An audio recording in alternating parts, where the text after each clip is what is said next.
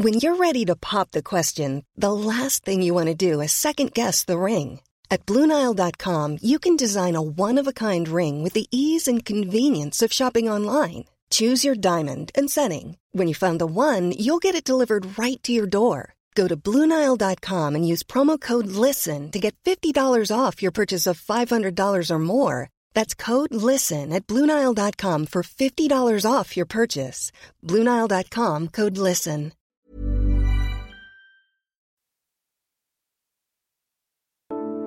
There's a challenger to Gettysburg for the greatest battle in Pennsylvania's history. It's not a fight that involves soldiers and muskets, but one that has waged for decades between two convenience store chains. In central and western Pennsylvania, Sheetz is king. Amid the store's technicolor interior, its disciples swear by mac and cheese bites, boom boom sauce, and an exotic list of frozen slushies. Wawa rules over the area around Philadelphia and the east of the state.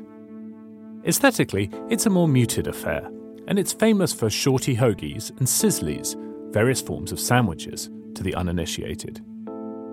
Pennsylvanians from either side of the state will swear to the supremacy of their local store in much the same way they would over their chosen sports team. Last year, a local news organisation tried to settle the dispute by hosting an online debate. Arguing for Team Sheetz against a congressman from Philly was Lieutenant Governor and Western PA resident John Fetterman. He's now fighting a different battle for a seat in the US Senate. Fetterman is the Democratic candidate taking on celebrity physician and Republican Dr. Mehmet Oz in the midterm elections. With 94 days to go, I'm John Prideaux, and this is Checks and Balance from The Economist. Each week, we take one big theme shaping American politics and explore it in depth.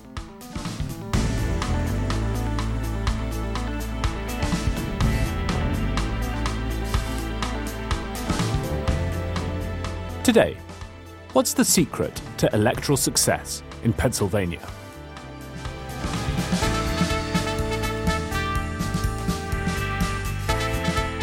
We're checking back in on the race for Pennsylvania's open Senate seat. For now, the campaign is largely happening online, with John Fetterman staying off the campaign trail due to a health scare and Dr. Oz failing to take advantage of the open lane. But away from the memes and internet stunts, what do voters actually want? We take a trip to the Keystone State to find out what lessons past elections can tell us about how to win the heads and hearts of voters there, what might sway them this time, and what that tells us about the national picture.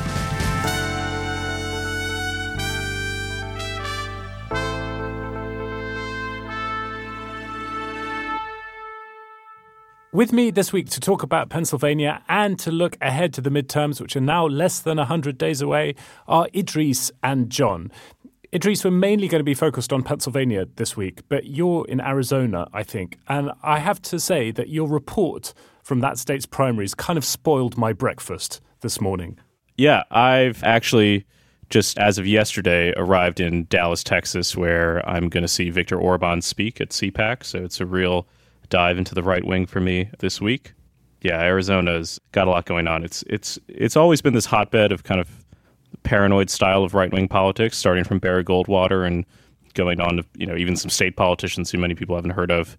But now what we saw on Tuesday night was that in the elections there, the Trump approved slate basically swept to power, and that's the results are being confirmed now. But probably the governor, secretary of state, and attorney general that Republicans have put forward are all people who believe that the election was stolen, and if they win their general election would be people who could certify or not certify the 2024 presidential election. So, it's a pretty bracing result, I think. Yeah, this is not good. And John, where are you at the moment? And what have you been up to? I am in Miami, Florida, which, as you know, is very close to the United States. I'm reporting the opening episode to the Intelligence's midterm series, which begins next Wednesday. Well, we thought it would be really interesting as these midterms unfold to check in from time to time on Pennsylvania, where there's a particularly competitive race, really important open Senate seat there. John Fassman, could you just give us a quick update about what's been going on in Pennsylvania since we last checked in? So the Pennsylvania Senate race is between, on the Republican side, Mehmet Oz. He is a Turkish-American doctor. He became famous for going on Oprah Winfrey's TV show, and then he had his own TV show. In the primary, he narrowly edged out David McCormick, who is sort of a lab-grown Republican. He went to West Point. He has a Princeton PhD. He's a hedge funder. He's married to an official in the Trump administration. Dr. Oz beat him by about 0.1 percentage point. And then on the Democratic side, you have John Fetterman, very distinctive looking, 6'8", shaved head, goatee, always wears a hoodie and shorts. He is the current lieutenant governor. Before that, he was mayor of Braddock, Pennsylvania, which is a distressed steel town. He was there for 14 years. A couple of days before Pennsylvania's primary, he suffered a stroke and has been more or less off the campaign trail ever since. And Idris, what's at stake here is the control of the Senate. Republicans need to pick up a few seats in order to wrest back control of that chamber and make Mitch McConnell the majority leader yet again. Can you walk us through the electoral math of that and why Pennsylvania matters? Yeah, it's a 50-50 Senate right now. So Republicans need to pick up one seat on net in order to get back control. So Pennsylvania, this open Senate seat is to replace Senator Pat Toomey, who's a Republican who's retiring. It is one of the Democrats' best pickup opportunities that they have available to them.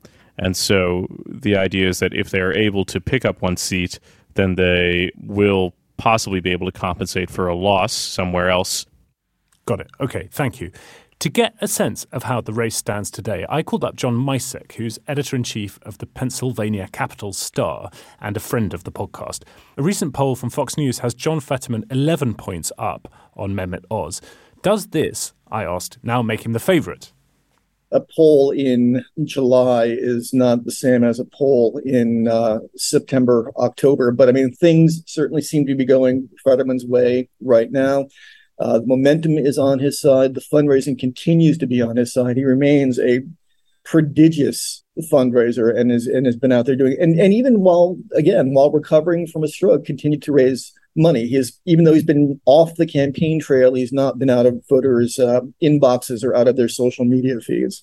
John, can you help me unravel something that's puzzling me? So if you look at this race from a distance, you see the overall environment is pretty poor for Democrats, right? It's a midterm where the Democrats hold the White House. Those are typically pretty disastrous for the party that holds the White House. You've got inflation high, which plenty of people are worried about. This ought to be a terrible environment to be running in as a Democrat.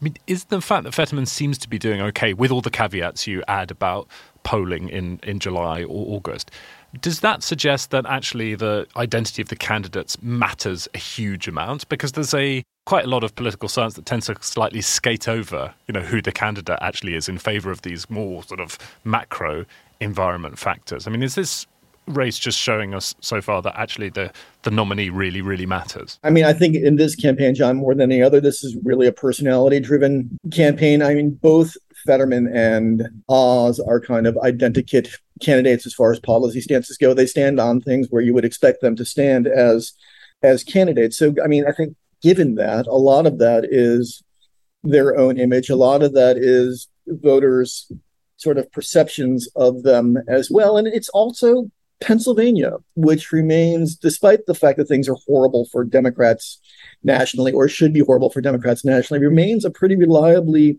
bluish to purple state. When we spoke before, you made the point that he was less likely to go down well with conservative Republicans, and that should have hurt him in the primary in the event he squeaked through. But that same positioning ought to mean that he's more appealing to swing voters in Pennsylvania, people who might cross over, and also the fact that he has this huge celebrity and is very good on television seemed to make him in some ways rather a strong candidate. Actually, that looks like it's not the case, right? Yeah, I think the other thing you can't get past is Pennsylvanians don't like carpetbaggers.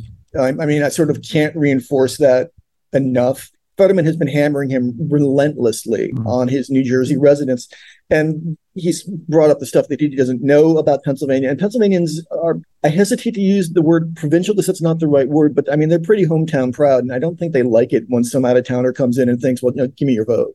And I guess Fetterman's so strongly associated with a particular place in Pennsylvania that he's well placed to run that sort of attack. Exactly right. I mean, Again, despite coming from sort of a posh background with his parents supporting him well into his 40s, Fetterman has carved out this image of the hardscrabble mayor of the hardscrabble steel town in western Pennsylvania, and that image has really resonated.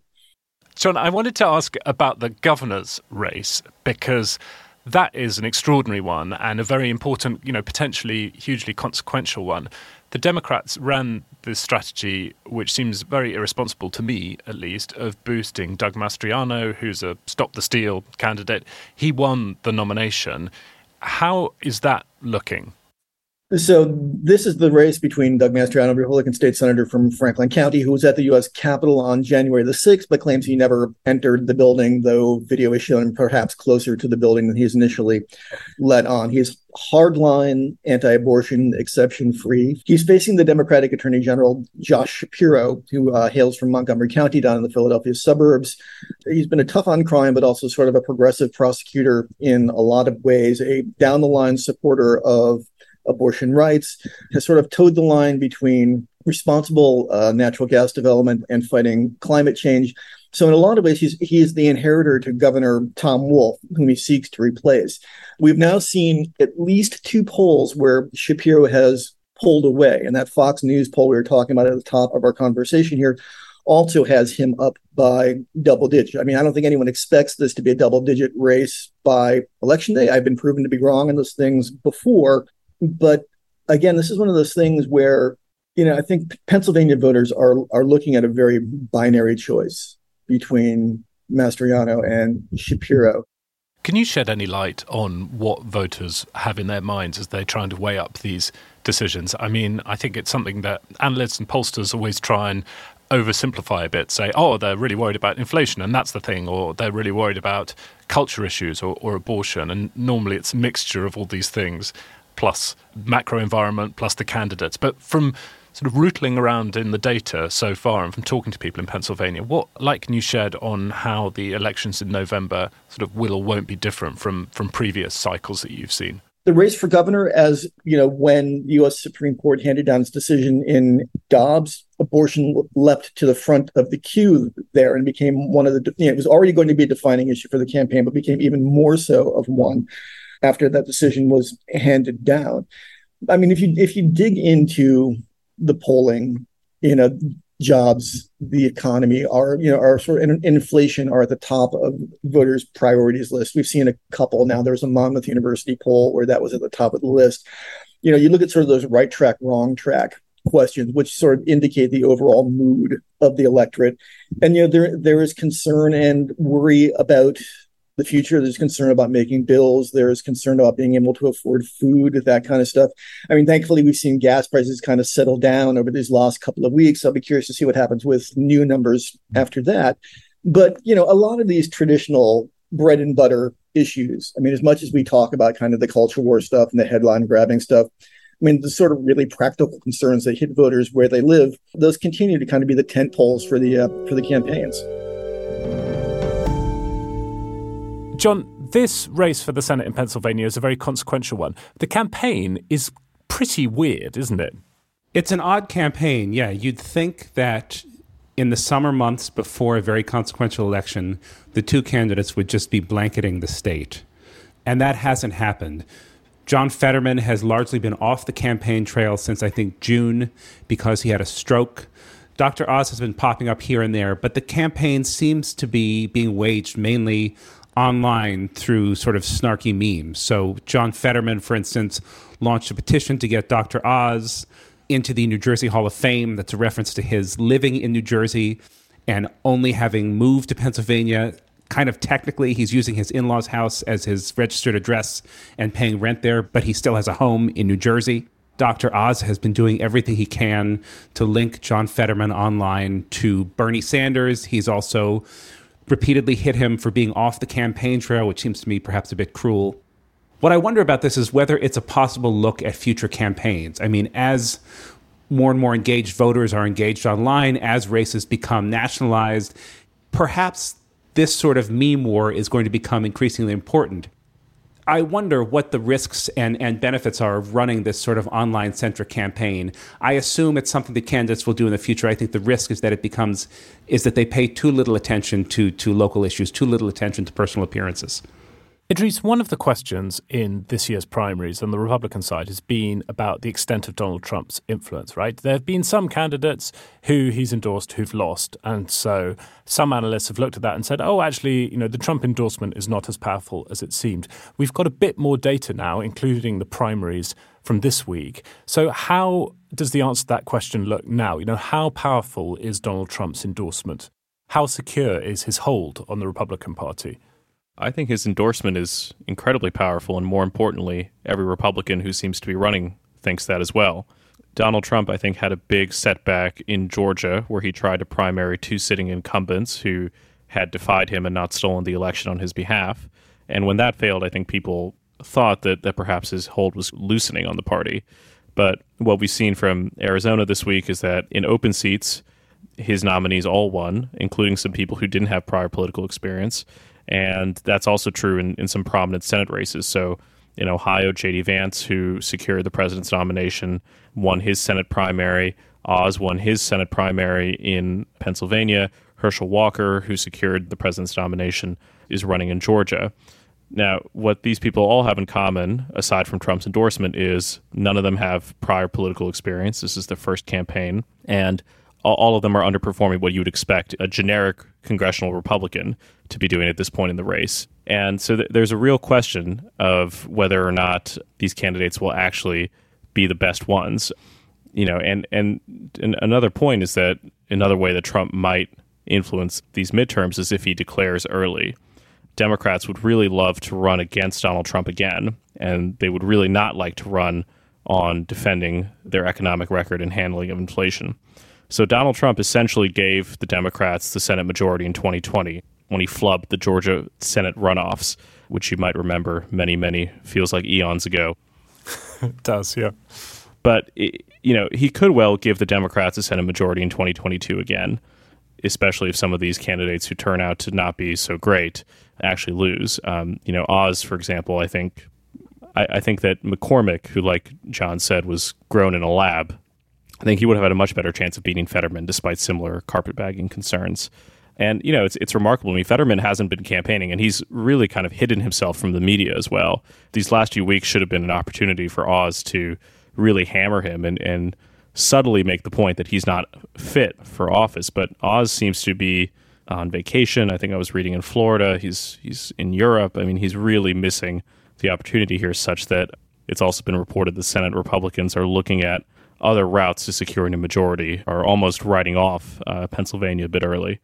Okay, we'll go back to a sea change moment in Pennsylvania's electoral math in a moment. But first, the usual reminder, we would love it if you'd become an Economist subscriber, if you're not one already. With a subscription, you can read, listen to, and watch everything we make.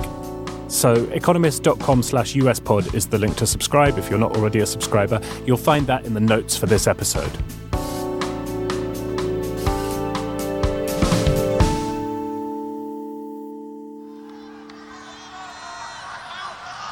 Look at that guy over there. Midway through the rally, Donald Trump's attention was drawn to something in the crowd. A toddler had been lifted above his dad's head. He wore a dark suit, white shirt, and Trump-Pence pin. His strawberry blonde hair was parted far to one side and swept back awkwardly over his head in a familiar comb-over. Bring him up! The crowd, already enthralled to the Republican presidential nominee, cheered even louder as the Trump mini-me made his way, via his father's shoulders and the arms of a security guard, onto the stage. Now, he's supposed to look like Donald Trump, but he's actually much too good-looking. You are really handsome. The future president planted a kiss on the toddler's cheek. Where's your daddy? And your mommy, right? Do you want to go back to them, or do you want to stay with Donald Trump? Jump. It was just under a month until the 2016 election, and the arena in Wilkes-Barre, Pennsylvania, was packed with adoring fans as Donald Trump hit the final straight of the campaign. But the rally was being held in a Democratic stronghold. What a beautiful boy. Welcome to Luzerne County, where you and your family will enjoy 4 exciting seasons of fun. Luzerne is a county of peaks and troughs. Dissected by the Susquehanna River, urban centres like Wilkes-Barre, the county seat, sit on the water's edge, and to either side the tree-topped Appalachian Mountains are dotted with the scars of old anthracite coal mines. My name is Bill O'Boyle. I've lived in Luzerne County all my life, grew up here, went to school here, worked here all my life. I have traveled, but I've always remained here. Love this area. Bill O'Boyle is a staff writer and columnist for local paper The Times Leader. He remembers those 2016 rallies. Trump filled our arena here on 2 separate occasions in that campaign with more than 11,000 people each time. People just clamoring to get in, and people that I saw and knew, who I knew were Democrats, who were there getting signs and shirts and hats and supporting Trump. This area used to be coal country. It is a very proud heritage. It's something that this area was built on. And a lot of people worked in that industry for many, many years. And it was a very difficult place to work in the mines, but that's all in the past. It's a well-trodden narrative. America's old industrial heartlands, which the union vote kept reliably democratic, felt increasingly left behind after manufacturing declined. And then, in 2016, along came Donald Trump, a politician who they felt understood them. And in this area, issues like pro-life, pro-gun, pro-jobs coming here, from bringing back from overseas, this America First thing that people really said it's enough, helping everybody else in the world. How about helping us first and then worry about everybody else? This could apply to many places in the Rust Belt that went Republican in 2016 and handed Donald Trump the presidency. Mike Buffer covers politics for the Citizen's Voice newspaper. He kind of taps into a kind of like a white grievance message that appeals to the white working class. And that's a lot of the base here. He's a relative newcomer to the county. He moved there from Philadelphia in 2005. And he says there were factors particular to Luzerne, too. Hazleton is a city in the southern part of Luzerne County, and Hazleton has a growing Latino population, and some of the older residents in the area have been resentful about that. Trump's positions on immigration and building a wall along the Mexican border boosted his popularity in the county in 2016, particularly in the Hazleton area. Not since George Bush in 1988 had Luzerne County voted for a Republican presidential candidate. In 2016, it was one of only 3 Pennsylvanian counties that broke for Trump, having voted twice for Barack Obama, helping to give the Republican the crucial swing state and the election. The message that he was one of them worked. I went to school in Pennsylvania. They've taken our jobs out of Pennsylvania. We're going to be bringing them back, folks, believe me. In 2020, Luzerne County again voted for Donald Trump, but not by enough. Joe Biden, whose hometown of Scranton is in the neighbouring county, ate into his lead. Trump needed to do better in the rural and Rust Belt areas that had handed him victory 4 years earlier to counter the Democratic surge in suburban areas. I have a sense that Fetterman will do fairly well. Mike Buffer again. Now, I won't say he'll win Luzerne County, but I think his everyday appeal will do well. Dr. Oz won Luzerne in the primary, one of his strongest showings in the state. Despite Fetterman's man of the people shtick, in Trump country, the former president's backing and the area's rightward turn will likely be enough to help the celebrity doctor over the line in November, in this county at least. Democrats can afford to lose Luzerne. The challenge will be to replicate, or better, Joe Biden's 2020 performance in a far less favourable environment. Idris, because this election will partly be decided in Rust Belt-y and left-behind America-ish, that just got me thinking a little bit about that whole narrative, which was so dominant after 2016 as an explanation for how Donald Trump had done so well. But I think it's out of date for a couple of reasons, really. I mean, A, Unemployment in America is so low at the moment that a lot of places that we might once have thought of as being left behind are actually doing much better than they were. Wage growth at the lower end of the labour market has been really hot.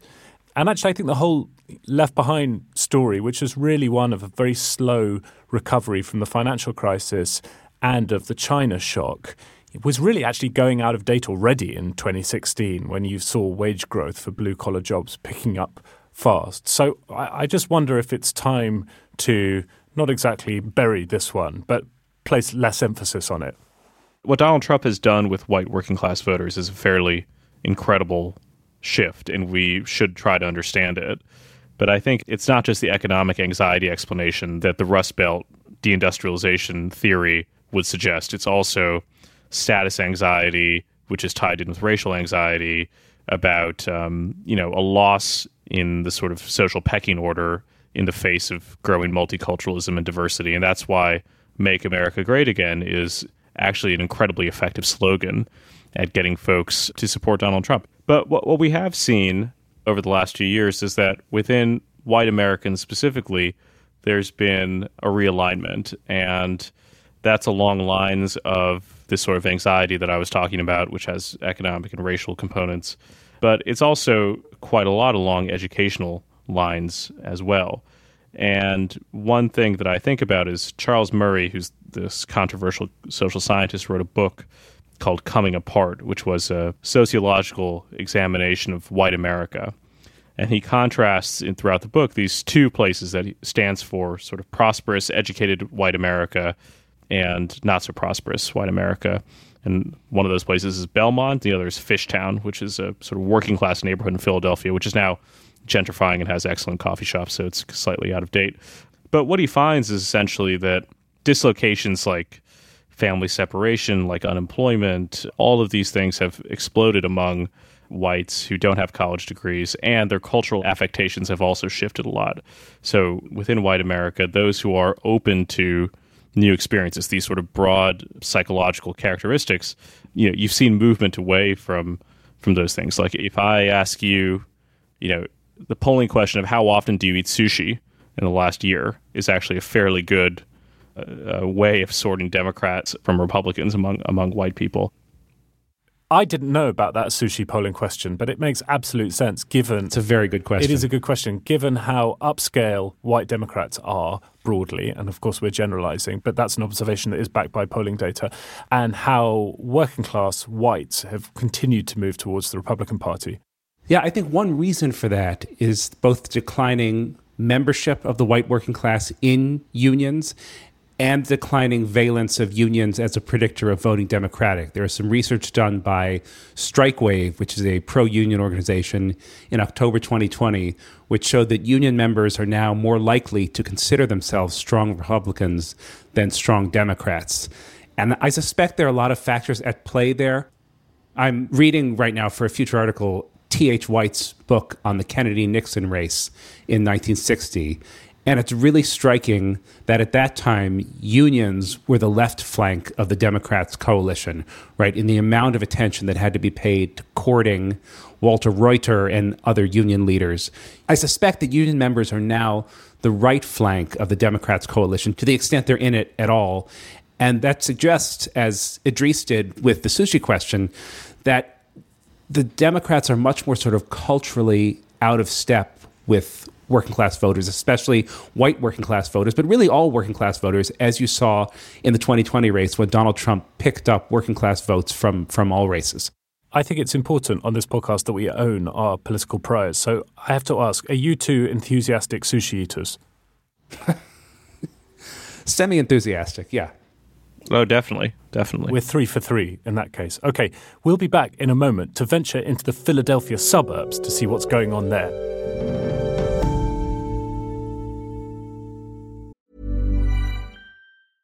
Quality sleep is essential. That's why the Sleep Number Smart Bed is designed for your ever-evolving sleep needs. Need a bed that's firmer or softer on either side? Helps you sleep at a comfortable temperature? Sleep Number Smart Beds let you individualize your comfort, so you sleep better together. J.D. Power ranks Sleep Number #1 in customer satisfaction with mattresses purchased in-store. And now save 40% on the Sleep Number Limited Edition smart bed for a limited time. For J.D. Power 2023 award information, visit jdpower.com/awards. Only at Sleep Number stores or sleepnumber.com.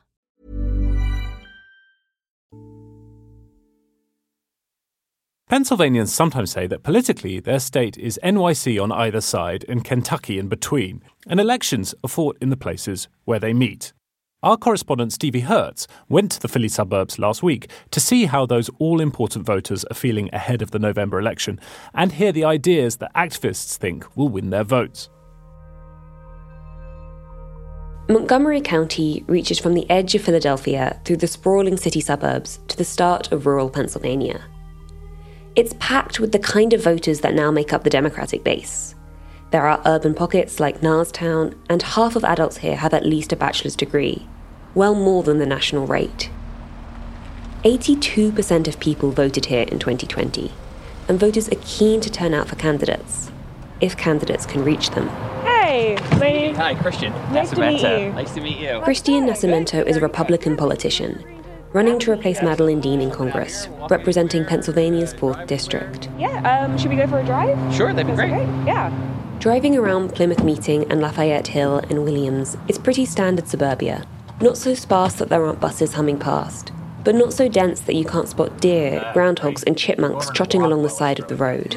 And this was all farmland when I was growing up. Yeah, this was all corn. And now it's lots of like pretty medium-sized single-family homes being built. Lots of development happening. I mean, the population growth has been kind of extraordinary. When you think about kind of the issues facing the communities here, yeah, what are the big things that jump out to you? Yeah, the economy is really kind of top of mind for everyone. And because it's hitting them from all angles, right? They go to the grocery store and it's more expensive. You know, gas is obviously more expensive. In recent presidential elections, Montgomery County has been getting darker and darker blue. In 2012, Barack Obama won the county by about 60,000 votes. In 2016, Hillary Clinton got it by 93,000.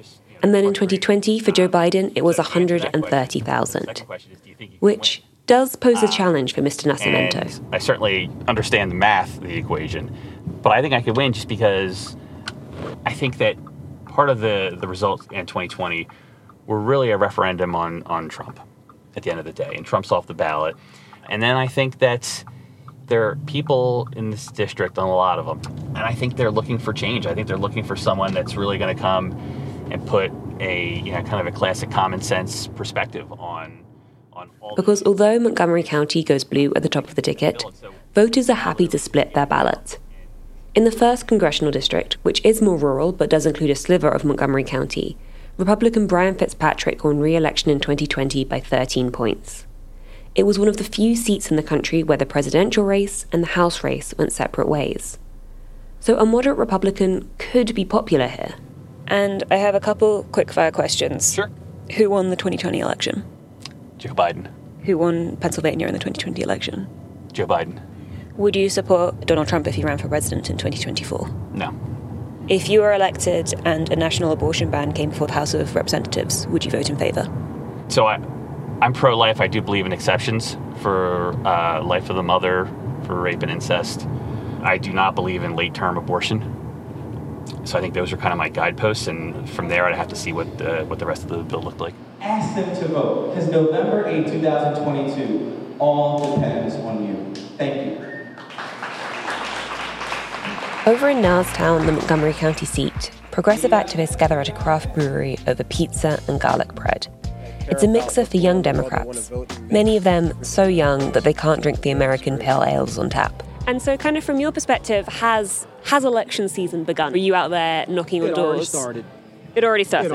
It started a couple months ago. Rashad Bates is one of the organisers of the event. He sits on Narstown's Municipal Council. My constituents actually don't talk to me about what's going on nationally. They talk about what's happening in their backyard. So for me, it's a lot of small neighbor complaints of noise and grass, stuff like that. But for national-wise, the biggest thing is Roe versus Wade. That's the thing I hear about the most. Next to Mr. Bates is Marissa Dell. She's 20 and also sits on the Narstown School Board. Yeah, I agree. The overturn of Roe v. Wade is definitely a big issue. Do people like Fetterman? Is he like a popular candidate? Do people know who he is yet? That sort of thing. I have an idea who he is, but I don't really know much about him yet. But I'll get there. I would say that I think of a lot of younger people are excited about Fetterman because he isn't the average politician. He comes out with his T-shirt and jeans, his tattoos. Yeah. In the evening at Plymouth Community Park, locals play a sedate, if scrupulous, game of bocce. A tape measure is used, multiple times.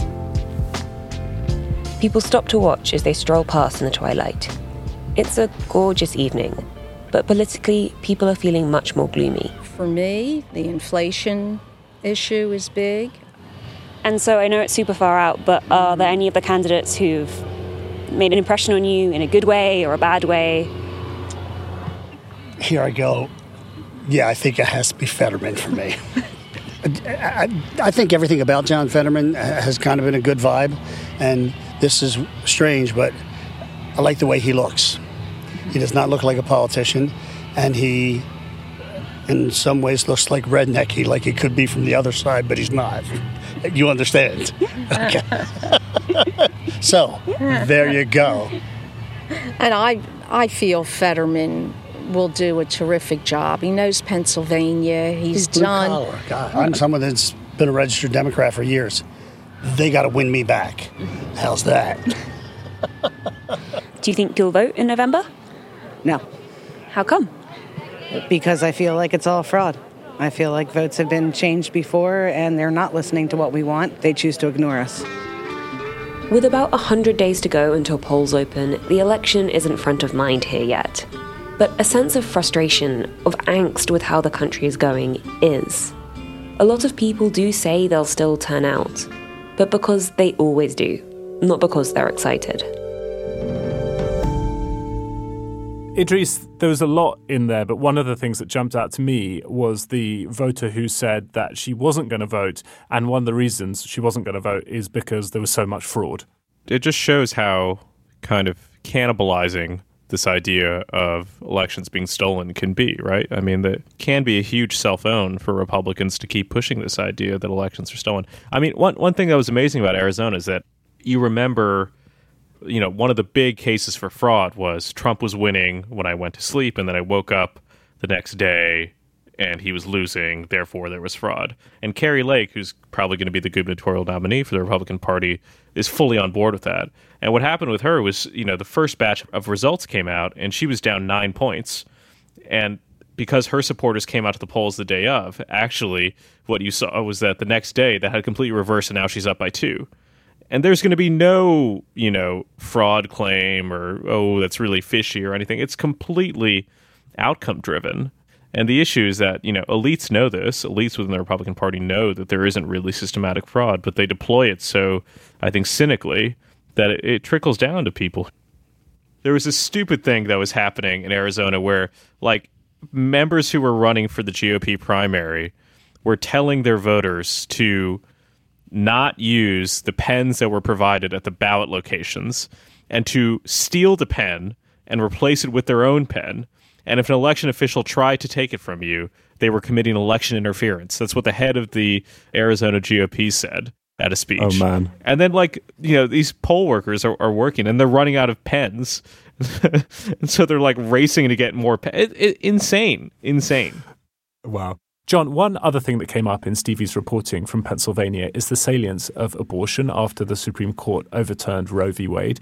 I was in the camp that thought that this actually wouldn't be such a big deal in the midterms, that it would get overshadowed by other things, by the economy. I'm beginning to think now that I was wrong, particularly looking at what happened with the ballot initiative in Kansas recently. Yeah, I was in that camp too. I sort of assumed that all voters who felt strongly about abortion had sorted themselves into one political party or the other already.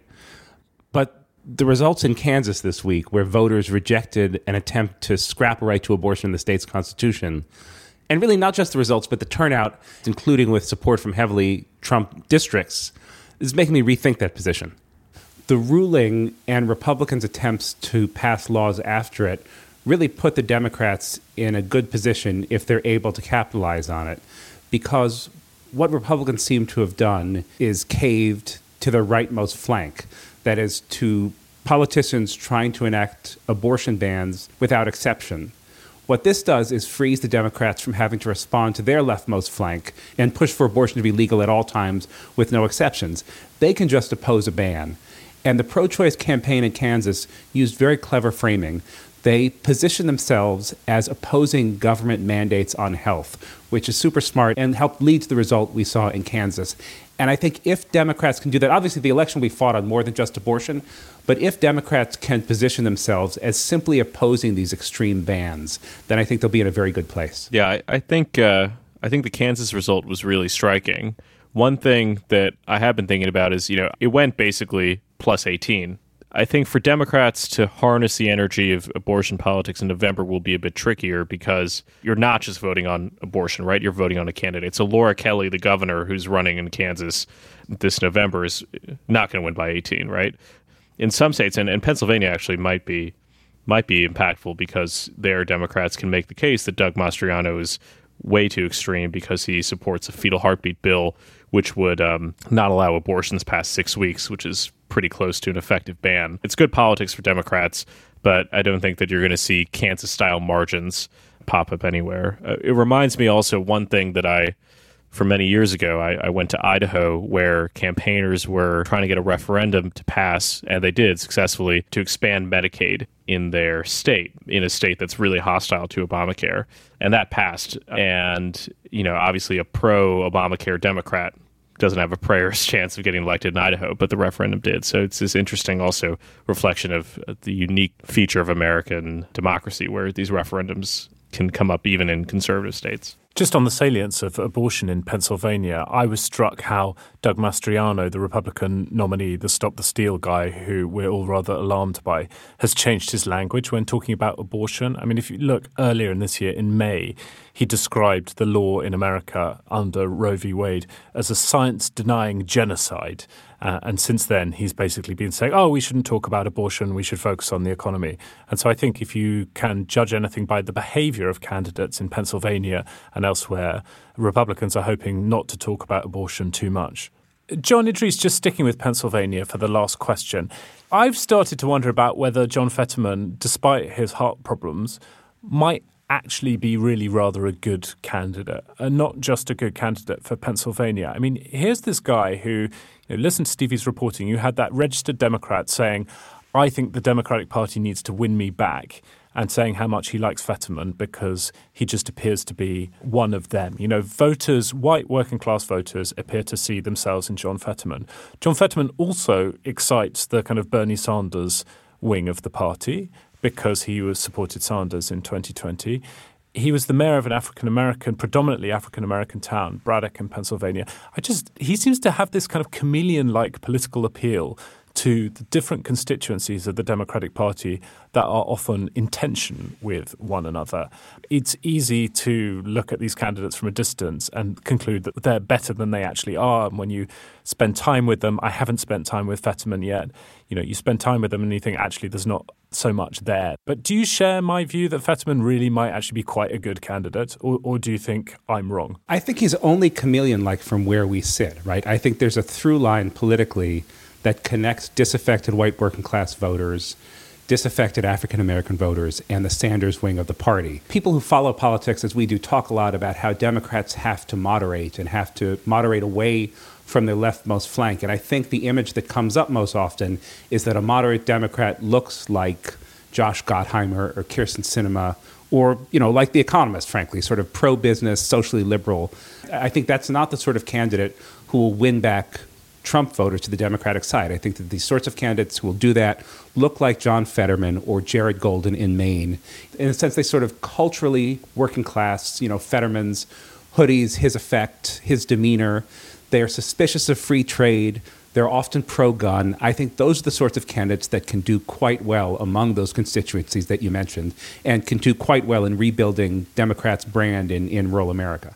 If I can gently and gingerly pile on to our august employer, I think that in the sort of economist ideal view of the world, you have voters and, they study policy and they decide, you know, who's closest to me on you know, matters of immigration and trade and tax policy, and then they pick the right one. And, you know, we know that Americans don't really live up to that ideal. There is a lot of vibes-based politics and voting. And appearing to be normal matters a lot, and it actually is correlated with, like, moderate politics, but it doesn't need to be. Like, you can be quite progressive and appear normal, which I think Fetterman is inhabiting, or you can be, like, quite right-wing and also not talk weird. Like James Carville said, which is, you know, he's been a critic of, you know, the sort of progressive end of the party, but he's critical of language that he memorably calls from the faculty lounge. You know, that stuff just doesn't work. You can go to, like, the most elite schools in the country, like Ted Cruz or Ron DeSantis, and still talk in a way that normal people feel like resonates with them. So, you know, it is this distinction between the rational voter and the American voter. Okay, Idris, before you shatter any more of my illusions, I think it's time to go to the quiz. The Economist wrote about Joe Biden's Pennsylvania birthplace in a 2012 article called The Sadness of Scranton. We wrote that the city has long been synonymous with industrial decline and that its financial woes were such that recently a mere $5,000 remained in the city's coffers. Question 1. Biden is one of two presidents born in the Keystone State. Which 19th century president was the other? Huh. That's a great question. I feel like I should know that. Yeah, so should I. It's typical that the one week neither of you know the answer to the quiz question. Charlotte is on a beach in Greece. This is really going to bother me. It's a great question. It's going to bother me too. Is it Millard Fillmore, my favorite obscure president? I'm going to guess Andrew. No, he's not Andrew Johnson. He was from Tennessee. Whatever. Andrew Johnson. It was neither of those. It was, in fact, James Buchanan, the 15th president. He's also served as both a congressman and a senator for Pennsylvania. Question 2, and I think this is a real good one. Buchanan was the only president never to do what? Get married. Live in the White House? Whoa. Idris, your answer was get married, and Fasman was never live in the White House. Yeah. I believe he was a lifelong bachelor, yes, speculated as possibly the only gay president America's ever had. Is the right answer. He's the only president never to have got married. Well done. So apparently his niece, who was called Harriet Lane, acted as the first lady or hostess at the White House while James Buchanan was president. And congratulations, Idris. That's a solid bit of trivia right there. Thanks. Okay, well, Idris, have fun at CPAC in Dallas. Thanks so much. John, have a great time in Florida. Thank you. This episode was produced by Harriet Noble with research by Milton Vargas. Sound mixing was by James Stickland. If you like the podcast, then please let people know and leave us a rating and review. You can now explore our shiny new homepage at economist.com/checkspod, and you can get in touch with us via email. The address is podcasts@economist.com, and all those letters come to us. We enjoy them, so keep them coming. In the meantime, thanks very much for listening. Stay safe, stay sane. We'll have more Checks and Balance next week.